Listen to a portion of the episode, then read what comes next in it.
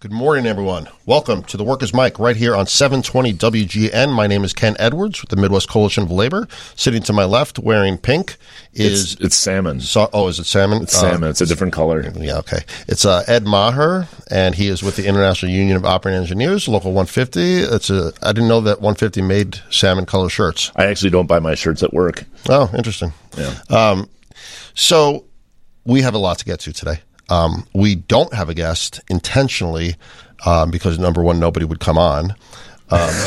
yeah.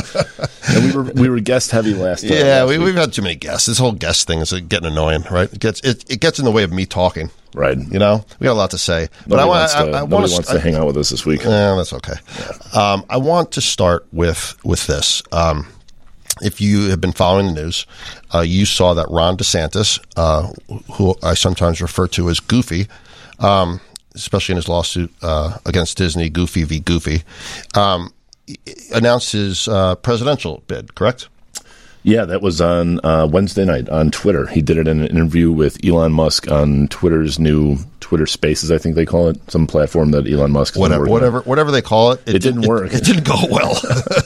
so Yeah. here's this guy announcing his presidential bid on Twitter, which, by the way, is, just seems like a weird place to announce it. And they're Well, filming it, right? It send, it sends an important message uh, that him and Elon Musk are. Oh, know, they're simpatico. I think so. I think that was that was So the Goo, point Goo, of it. Goofy and Spaceman are uh, are simpatico. But the funniest thing is, is that it didn't work. Right. like it was twenty minutes of silence, and you know, it just it just like all the tech stuff didn't work. And now here's this tech billionaire Mm-hmm. who bought Twitter, immediately fired everybody, and huh, that's weird. His his thing is not working. Well, you make. I mean, that's a very good point. And the first thing that I thought of was, um, you know, the the system's not working. You'd think that there'd be people looking to fix this, Yeah. but he fired what three quarters of his staff, and since he bought it, Twitter went from a he paid forty four billion dollars, Right. and now Twitter's value is estimated around twenty. So the value of the company has dropped by more than half. Um, you know, and he fired seventy five percent, but clearly he's having problems making things work. I mean, his biggest uh, development, I think, so far was getting rid of the blue check mark. So um, this whole like fire all your workers and experience uh, unprecedented levels of success is not going well. Yeah, uh, and, smart, and smart, by the way, of DeSantis then to announce this thing there. Like, why not at least tape it and then announce it? Like, do you have to go live where everything can go wrong? And sure Right. enough, it goes wrong. Like, so uh, number one, you're an idiot. Number number two, you're an idiot for getting in bed with the guy that literally lost half the value of, of his own company and fired a whole bunch of people. And number three, just as an aside, if you're thinking about going up in one of Elon's rockets at the moment, you might want to think twice. That is something that I have wondered for a while now. Is there's a lot of erratic behavior, uh, a lot of you know unpredictable types of things that he says and does with varying degrees of success, and at some point. Is this going to impact the, the, the nation's willingness to invest in him and his company to send astronauts to the moon, I, I to think Mars? I think it did because I think he lost a bid to I, I forget who it was, but NASA picked somebody else over him uh, and his SpaceX program to do X, Y, and Z. I don't know what it was, but he lost that bid. So I think like the, the days of Elon Musk seem to be disappearing. And and you know what? It's like one of those things like. You know, stick to what you're good at. Well- right? Should, your Tesla thing seemed to be working pretty well. Why venture into space and Twitter and uh, presidential elections? And you- know why? Because you're a hubristic, egotistical megalomaniac, and those are a lot of big words. Um, and if you're listening, uh, you can look them up. Hubristic, egotistical megalomaniac. That's a lot of syllables. I've made all of those words up. I'm not even sure what they mean, but I've heard other people use them that are smarter than me, so I just Yeah. figured I'd repeat them. Well, Elon used to be kind of a, um, a crazy genius. Right. You listen to him, and it's like I don't understand what he's talking about, but he sounds like he really knows. Yeah. sounds very smart. Now he sounds like just a normal crazy person griping about, you know, when's when's the garbage man going to get here? You know, I don't think he came. I could week. build a, a garbage collector that picks garbage up itself. Yeah, so he's, he's lost a lot of the mystique, uh, and um, you know, Well, yeah. So good luck, Ron uh, DeSantis, by the way, for uh, tying yourself to him. And, and we don't get too political here because we know our listeners span the spectrum, and I think that's fine. Doesn't matter. I don't particularly care.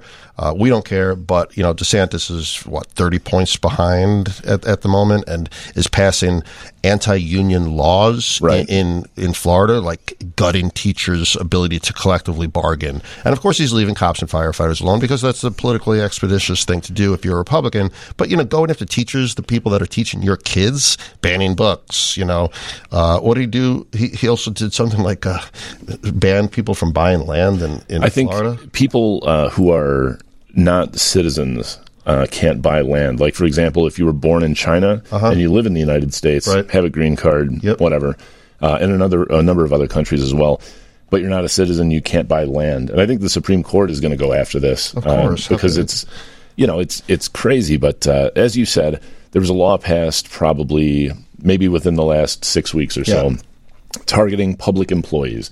And I think this is all just sort of an ideological push when you're coming up to a primary. Everybody's got to run as far right or as far left as they can to be competitive in a primary. It's one of the sort of downfalls of primary politics. But um, the uh, the problem is if he doesn't win, all this stuff is still law. Like the, st- the people of the state of Florida are going to be victims as collateral damage to like attempts to portray himself as the most hard on immigrants and unions and, and whatever. So And I think didn't he also pass a law that if if, if he runs for, for president and doesn't win, he can still be governor?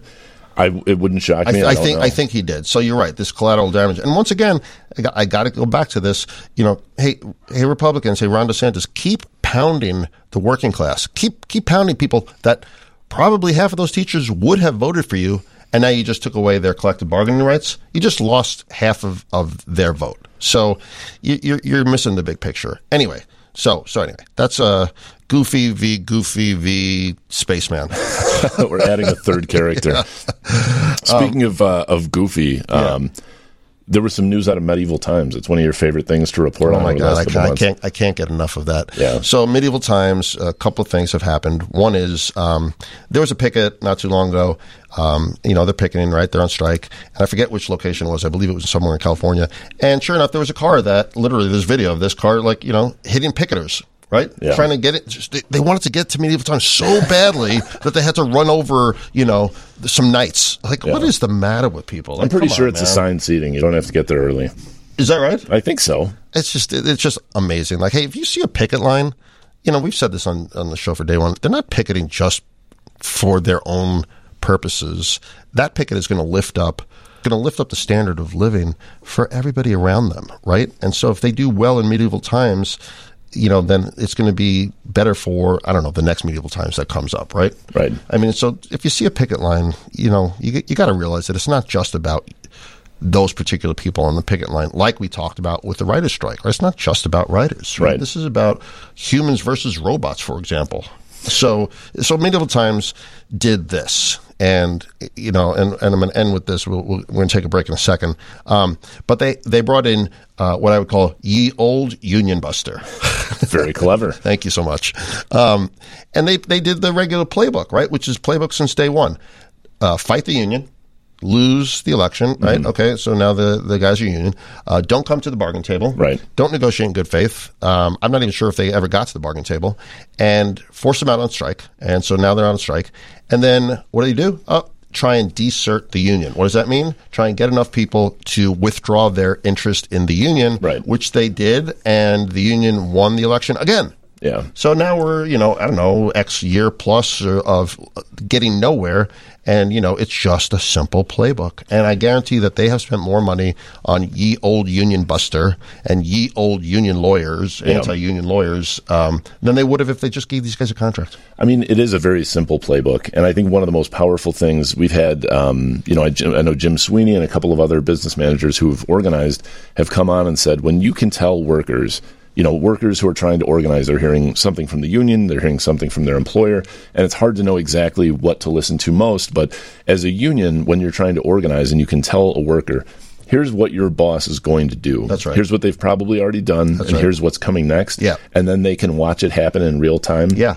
it builds trust and it's not a very sophisticated playbook but yeah don't show up for negotiations means we've had this union for a year and nothing's happened and then they come back and say well you've had this union for a year and nothing's happened you should just get out of it and you'll flake off a couple people so And they'll gaslight you because they'll tell you. So the law, by the way, is that the union gets one year unfettered to get their first contract. You can't desert them. You can't get rid of them. They have a year. Right. If the if the uh, employer breaks the law, you can extend that year.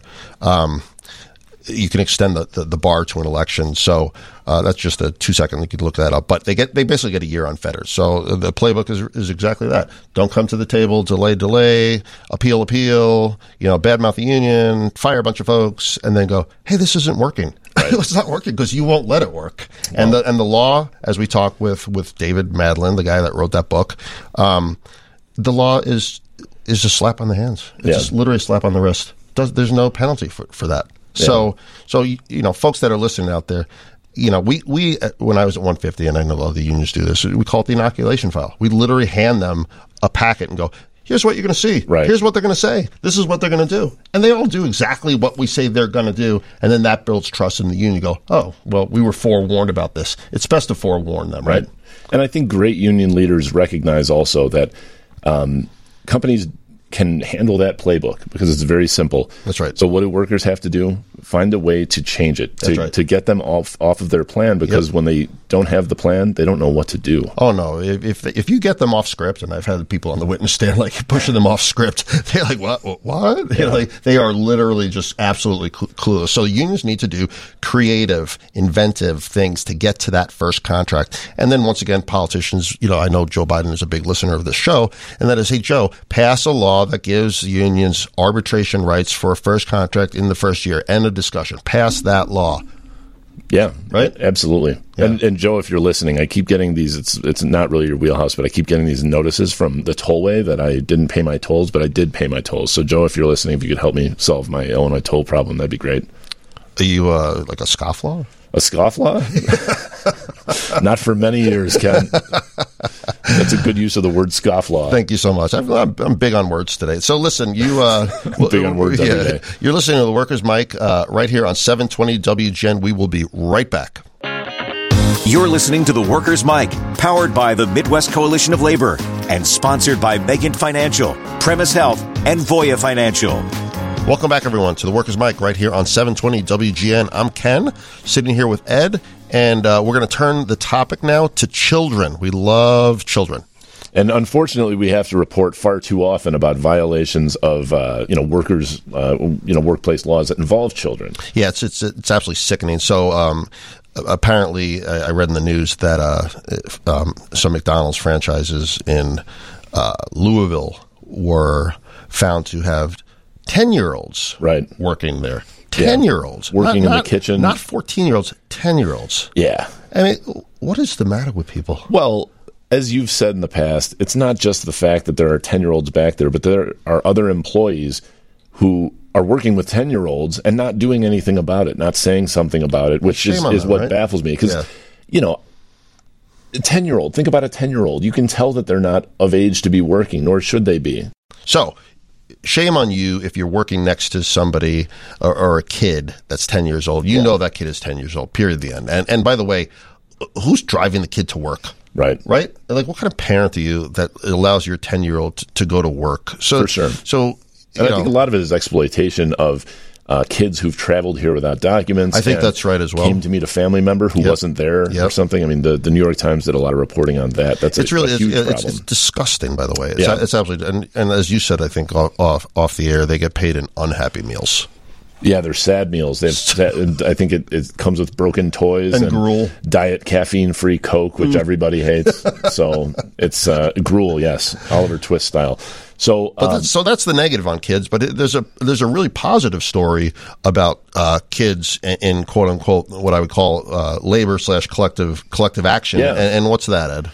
So in right now in New Mexico is the latest state where this has happened, but it's it was the fifth state uh, where this happened. Kids have gotten together uh, to fight against student or school lunch debt which is something I wasn't really familiar with. But I think about it. I mean, I've got a daughter, and I put uh, money on her lunch card. Mm-hmm. Her mom puts money on her lunch card, and she goes to school and has whatever she wants for lunch, and she has a balance. Uh, but there are a lot of kids who don't have money on the cards, and they have to eat something, so they get food and at the end of the year they just have debt that they have to pay uh, because and who do they pay the school district so it's the school district okay. um, and a, a, big part of the problem because the kids who who can't afford food um, or can't afford to have food to bring to school or yeah. don't have money to buy lunch yeah. a lot of times they're not really eating anything or they're not eating well at home there are just a lot of uh, a lot of people that are affected by this. In fact, this article said that nine million children in the U.S. suffer from food insecurity. Nine million kids, and um, school lunches get subsidized or paid for by the federal government if you meet criteria. Which criteria is for a three-person family if your total income is less than twenty-seven thousand dollars a year. You can get school lunches for free. Above twenty-seven thousand across three people in a family, and you have to pay for school lunches. Which is absolutely absurd because twenty-seven thousand dollars gets you nothing. I don't know uh, how yeah. many other families you have to live with to afford rent and have enough money. But anyway, the, the, the, the real story here is that in these states, kids have seen this and gotten involved themselves and started making signs and talking to their schools, talking to the community. Um, and uh, it's not the kids that are struggling with food insecurity. It's the kids who are sitting there and seeing their friends not eat something and, and be worried at lunch when they should be talking to their friends. So right. kids have done this and they've passed it in five states where um, there's in- increased funding uh, for all kids to just get school lunches. And this has been brought to light by other children children are doing this and children are getting this done. I love um, it. And again, the most recent state was New Mexico. Mm-hmm. But this is something that's big right now in Minnesota, and it's being fought over where um, opponents in Minnesota are just saying, you know, food insecurity is a personal choice. It's not the government's role to to to eating eating is a personal choice. Like yeah. I don't really do I need to eat? Well, the, that's what the kids kept saying. The kids kept it simple. They're yeah. like, we're talking about food. Yeah, we're like you know, like, that's like saying, uh, "Do you really need to breathe?" I mean, right. come on, you're taking up you're taking up too much air. You know, sometimes as adults we get jaded by our experiences or whatever, and sometimes a kid will say something to you, and you're like, "It really is just." So once simple. again, you know, and again, same thing, right? Once again, shame on you know the rest of us for not number one realizing this is a problem. Shame on the school districts that are letting this happen. Shame on any legislate legislature that will turn its back on this. And the one cool thing that you showed me was one of the children that was, you know, like sort of organizing, right? These kids are organizing, they're acting, right. con- they're acting in concert with each other, which is, you know, what a union does. Um, this kid was wearing a Kiss shirt. Yeah, he was. Right? Yeah, he was sitting next to the governor. They had a, a when the, the law was signed, they yeah. had an event at his school and he's rocking a Kiss T-shirt. I love it. Yeah. I absolutely love it. Um, but you know, again, you hear a lot of people on the other side of this saying, for one reason or another, that this shouldn't be covered and that this is, you know, this is people's individual problems.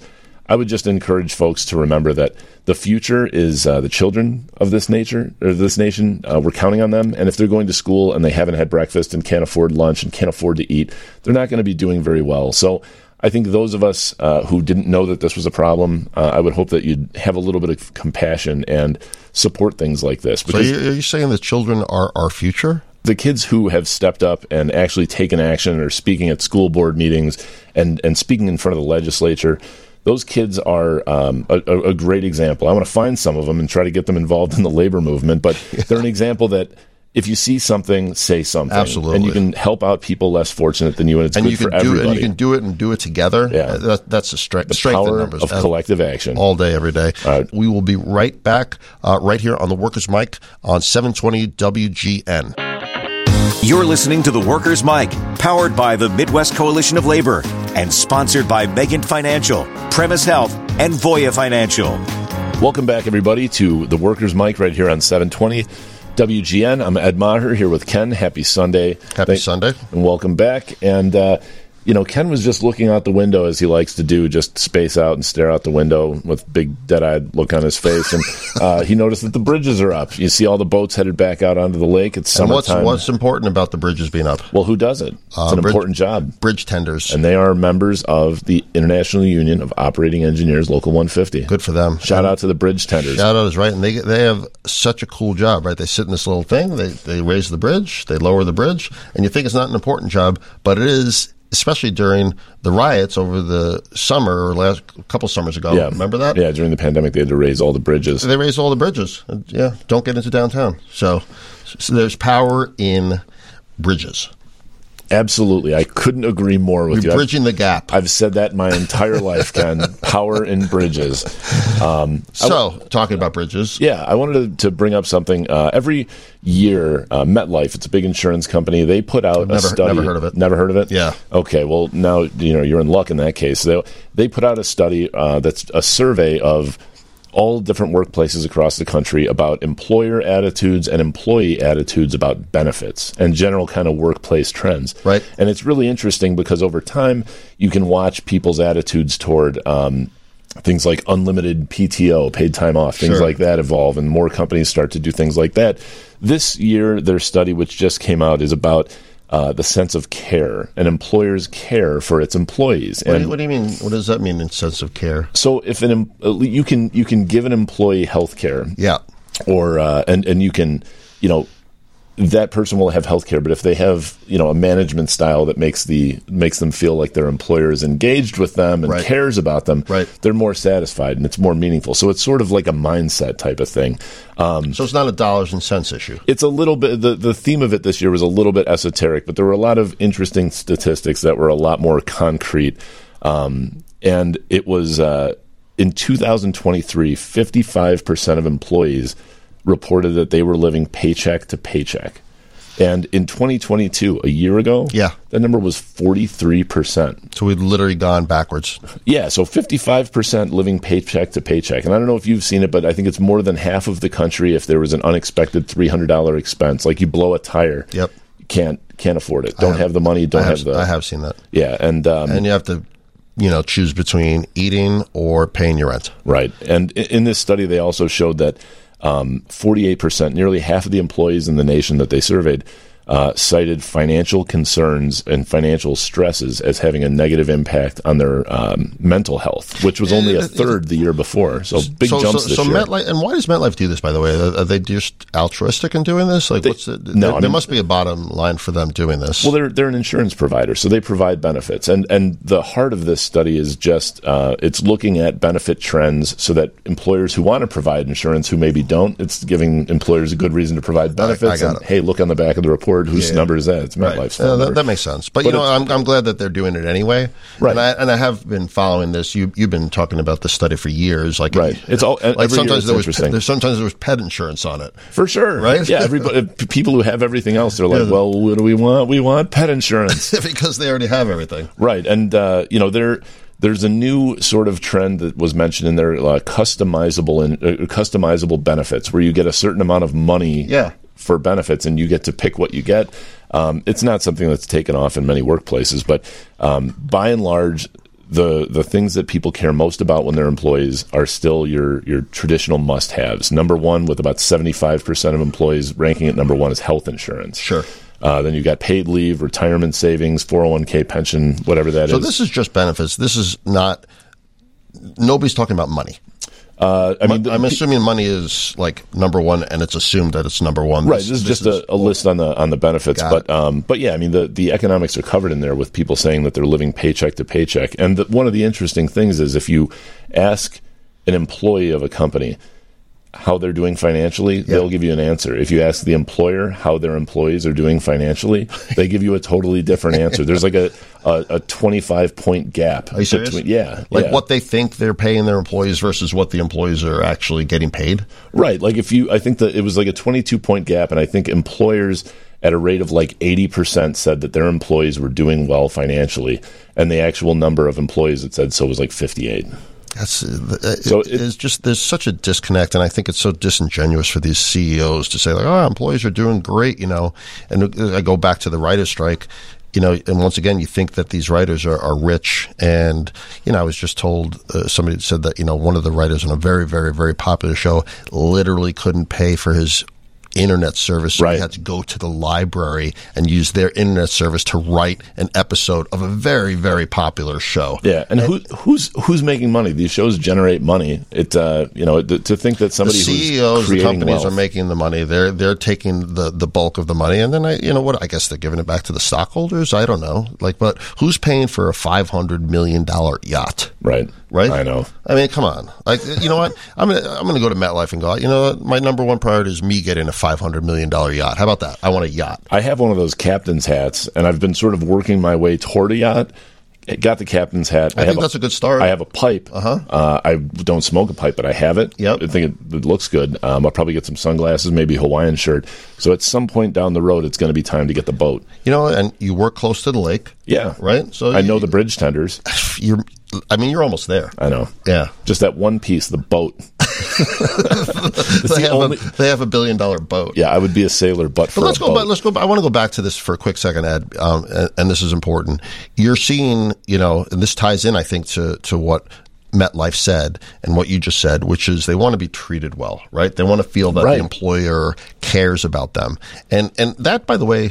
It really does go a long way. And it used to be, right, back in the day, you would start working for a company and you would end up working for that company. They would appreciate what you did. They give you a lunch at the end. They give you retirement. They take care of you. They give you pension. They give you health insurance. They took care of you from, from cradle to grave, kind of like what the building trades do and what the unions do. Companies used to do that. Nowadays, people think, and I think, I, I think that the companies themselves have basically said, it's like, you're expendable. Right. We don't need you until until by the way they do need you. Like Amazon, they can't hire people. Right. Well, let's let's look at this from a business perspective. Okay. Happy employees are productive employees. All day, There have been a every day. thousand studies that show that. That's right. You can get, and, and what we're seeing here is from MetLife. Yeah. You can have employees that have a benefit package on you know under two managers. One treats them well. Yep. One treats them poorly. Yep.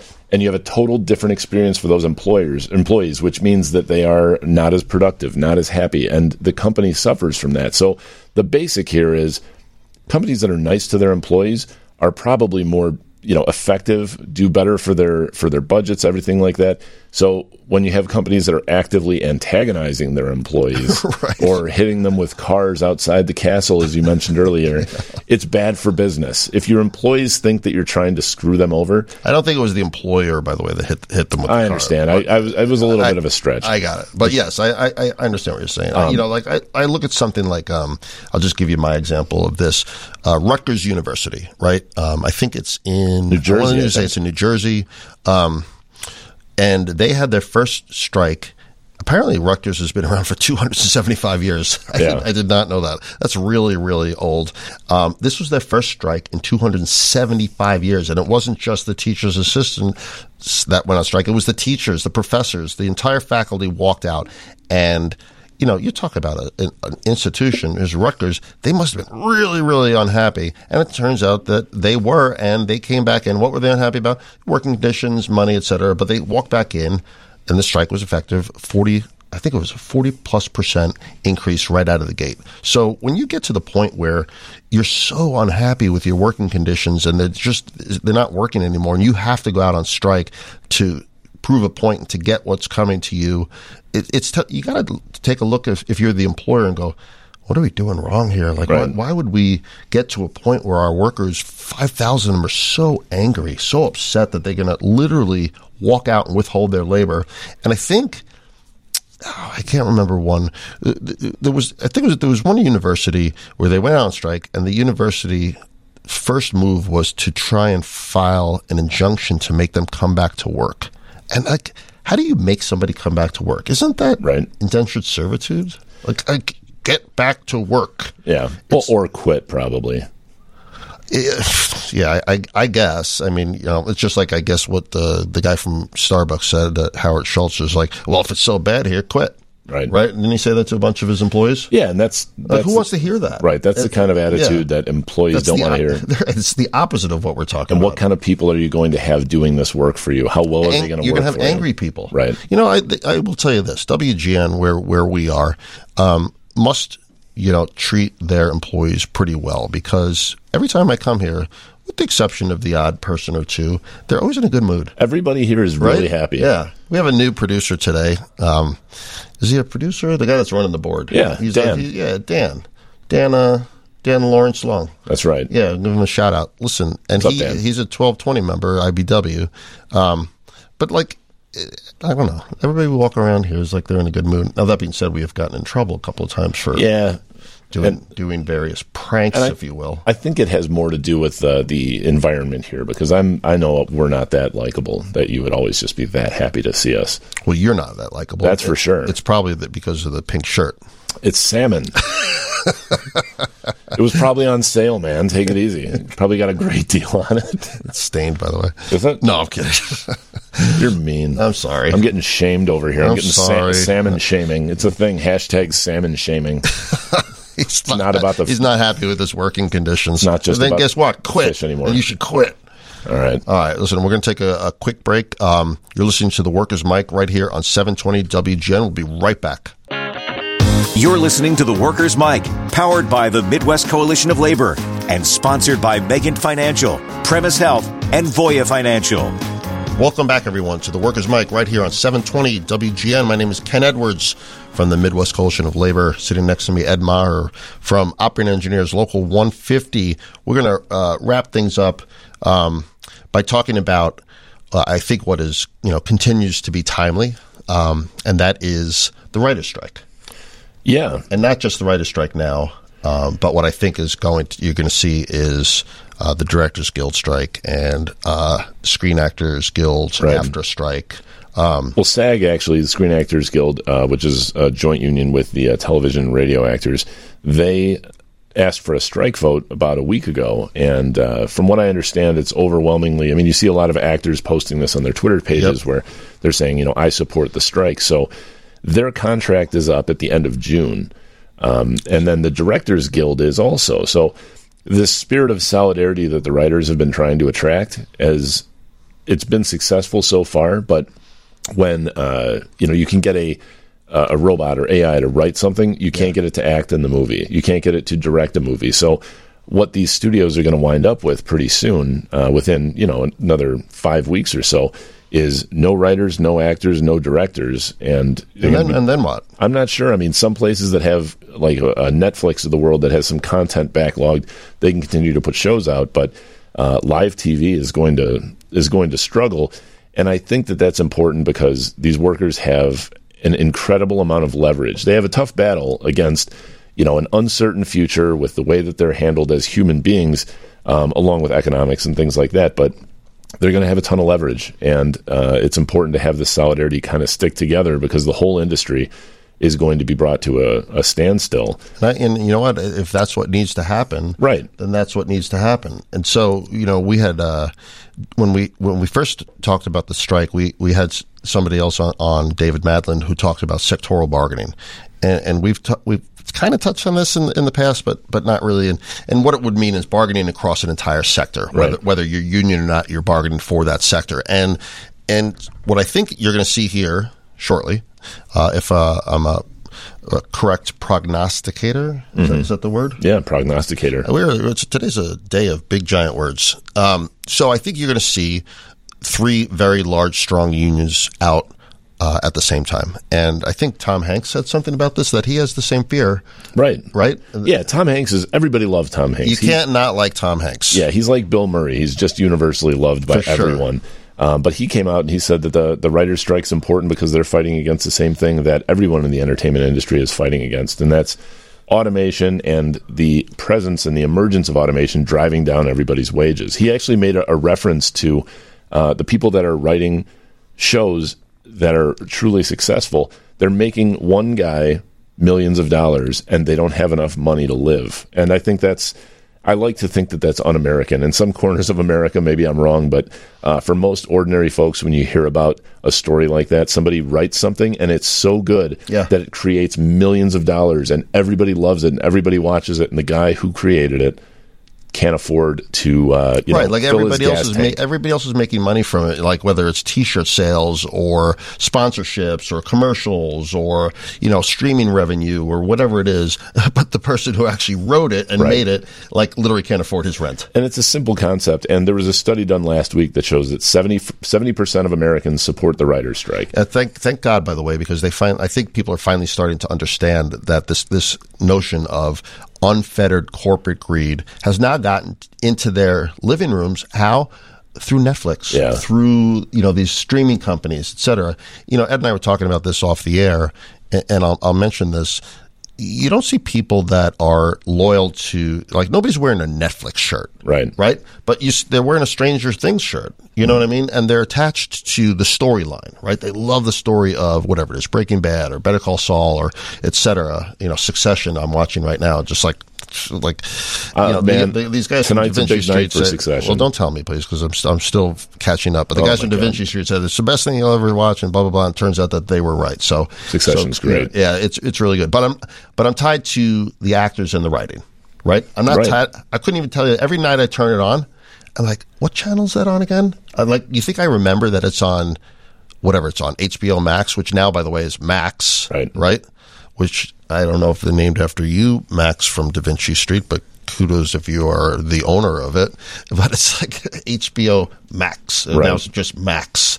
But who's who's tied to that? Nobody, right? Right. They're, they're tied to the to the writers and the and the actors and the people that are producing it and doing such a such a good job. So I think that's important, and maybe for the first time that you'll see these.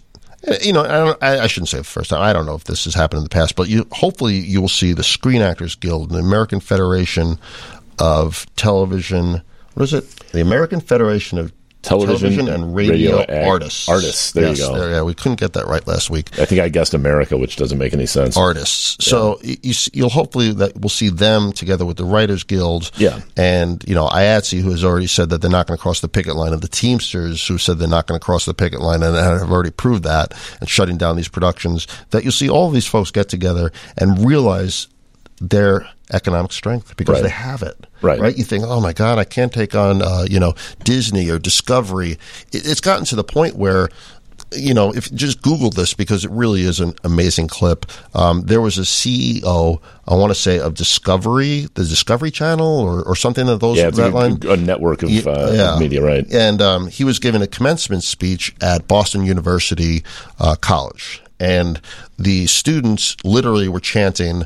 Uh, pay your writers, Right. Right, Well- like, they like literally. It's like it's the most like kind of esoteric. Yeah. Like, pay your writers. He they stood just- there for a minute, silent, as the whole crowd that he was supposed to be talking to was chanting, "Pay your writers." And then they flew a banner over there like, "Hey, so and so, pay your writers," Yeah. you know. And so, like, imagine like these college students now are understanding that their future depends on what happens in this writer's strike because you you imagine you're a college student, you're about to graduate, and you're like, "Holy, like, is my job going to get replaced by AI?" Like, Everybody's afraid of that, you and know, they that- should be. And the, you have the opportunity right now for the writers and the Screen Actors Guild and uh, the Directors Guild to to shut this thing down and say we will not perform a single word written by AI. Period. The end, end of discussion. Anyway, um, so solidarity. In solidarity, there is power. Absolutely, and and you guys, you know, uh, stick it out, stay together. the The country has your back.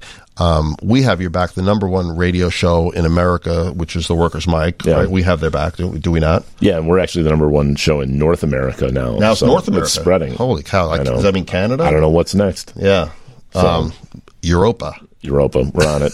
okay. Well, hey, listen, uh, we are going to shut it down today. Um, thank you so much for, for listening. Uh, you've been listening to the Workers' Mic powered by the Midwest Coalition of Labor right here on 720 WGN. We'll see you next week. The preceding episode of The Workers' Mic was powered by the Midwest Coalition of Labor and sponsored by Megan Financial, Premise Health, and Voya Financial. For additional information and podcasts of The Workers' Mic, visit WGNradio.com.